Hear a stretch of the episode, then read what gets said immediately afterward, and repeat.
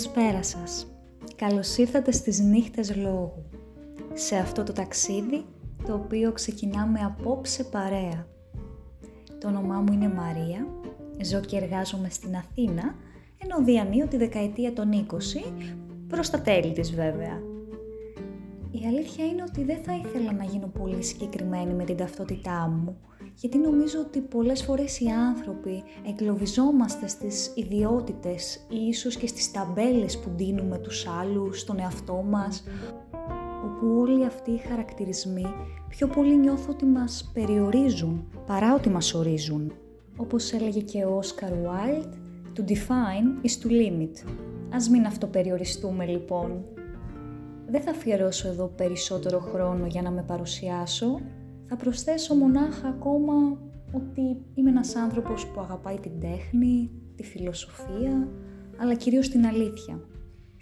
Μου αρέσει πολύ να ανακαλύπτω την ομορφιά γύρω μου και γι' αυτό μέσα από αυτόν τον διαδικτυακό τόπο θα ήθελα να επικοινωνήσω μαζί σας και να μοιραστώ όλες αυτές τις σκέψεις, τις ιδέες, τους προβληματισμούς μου με όλους εσάς που θα θέλατε να ακούσατε όλα αυτά που θα σας πω με μυαλό ανοιχτό και καρδιά καθαρή.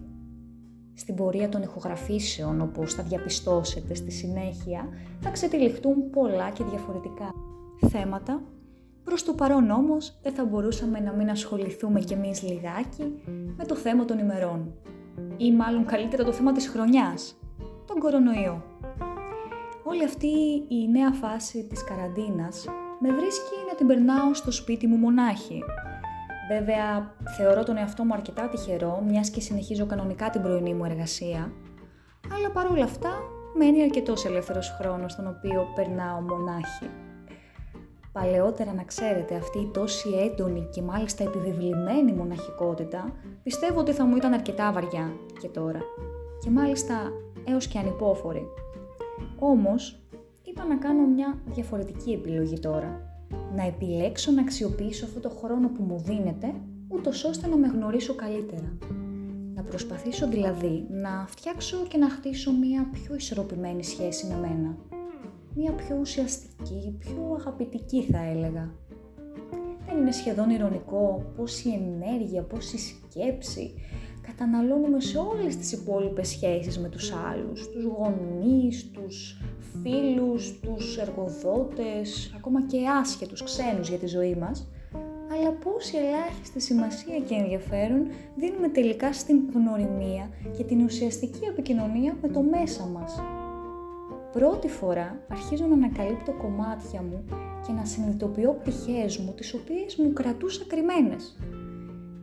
Ή απλώς φοβόμουν να τις δω, να τις παραδεχθώ κάποιες συμπεριφορές αρκετά δυσάρεστες, μη λειτουργικές, όπου στην ουσία εγώ η ίδια προκαλούσα στον εαυτό μου και με έναν τρόπο σίγουρα συνείδητο με αυτό σαμπόταρα.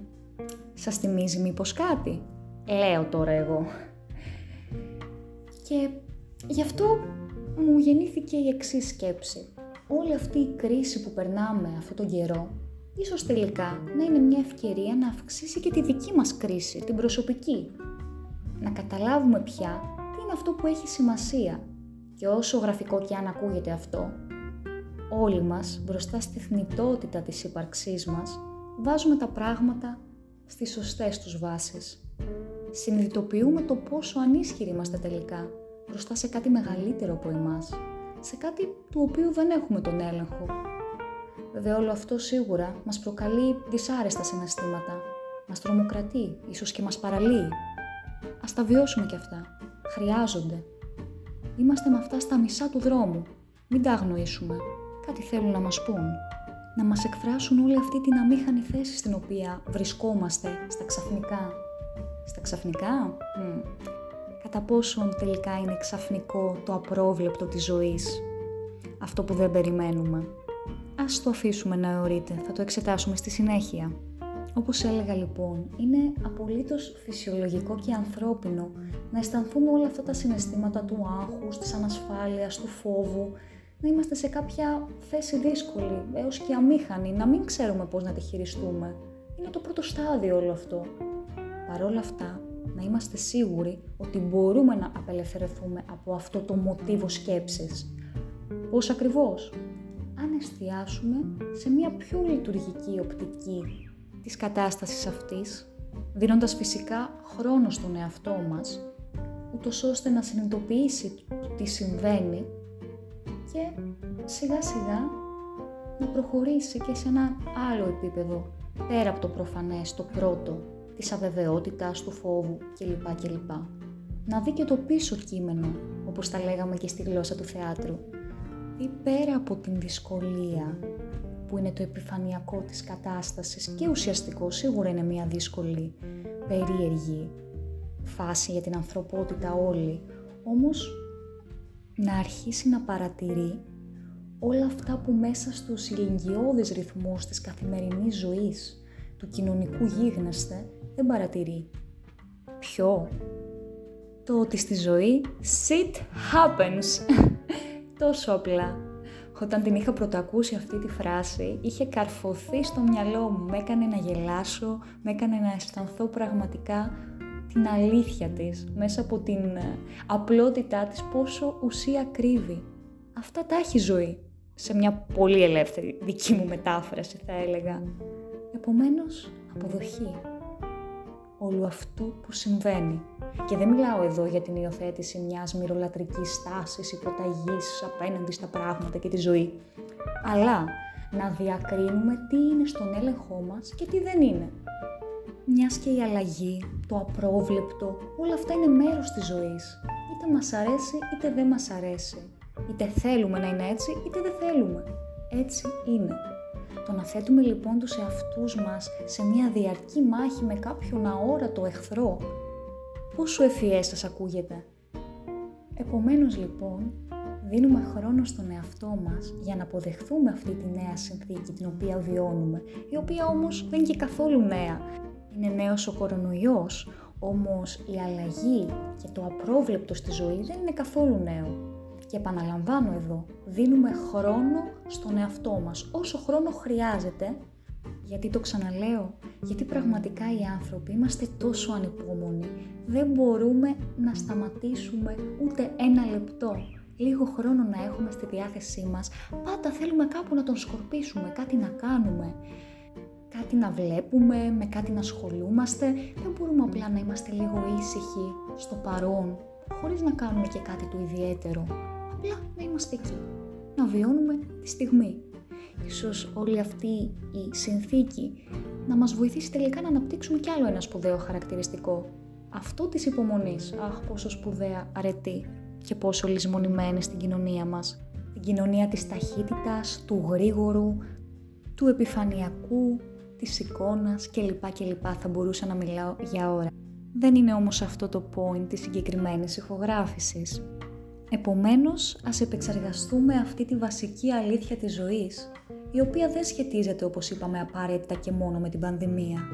Είναι μια ευρύτερη αναγνώριση της συνεχής ροής των πραγμάτων. Γιατί να μην ξεχνάμε, είμαστε μέρος του κόσμου, αλλά δεν μας ανήκει ο κόσμος. Δεν είχαμε, δεν έχουμε και δεν πρόκειται να έχουμε την πλήρη και απόλυτη κυριαρχία του. Πόσο αλαζονικό αλλά και αφελές ταυτόχρονα είναι να πιστεύουμε το αντίθετο. Ο ιός λοιπόν είναι εδώ, είναι παρόν, ναι, δίπλα μας. Και ίσως να είναι και για να μας υπενθυμίζει και αυτό. Βέβαια κάθε ανθρώπινη απώλεια είναι δυσβάσταχτη για όσους τη βιώνουν, κάτι που δεν ξεχνιέται, δεν θεραπεύεται με λόγια. Και γι' αυτό δεν θα ήθελα να παρεμηνευτούν όλα όσα λέω. Κανείς δεν θέλει το θάνατο τόσο ώστε να εκτιμήσει τη ζωή. Όμως δυστυχώς πολλές φορές εκ των πραγμάτων οι άνθρωποι χρειαζόμαστε κάποιο γερό ταρακούνημα από και που, ούτως ώστε να δούμε καθαρά. Καλός ή κακός, στη ζωή τίποτα δεν είναι δεδομένο. Και σε αυτή τη φάση όλοι μας συμβαίνει να το αντιλαμβανόμαστε αυτό the hard way. Όμως αυτή η συνεχής ροή, η αλλαγή, ακόμα και η αβεβαιότητα των πραγμάτων έχουν και την άλλη τους όψη, έτσι δεν είναι; Τίποτα δεν διαρκεί για πάντα. Και δεν είμαι εγώ αυτή που σας το λέει η πρώτη, αλλά θα περάσει κι αυτό. Γιατί όντως θα περάσει. Μέχρι να περάσει όμως, ας κοιτάξουμε να αναπτύξουμε τη δυναμική και τις δυνατότητές μας. Γιατί υπάρχουν. όπως έλεγε και ο αγαπημένος μεγάλος Καζαντζάκης, μη δώσεις Θεέ όσα ο άνθρωπος μπορεί να αντέξει. Αντέχουμε πολλά.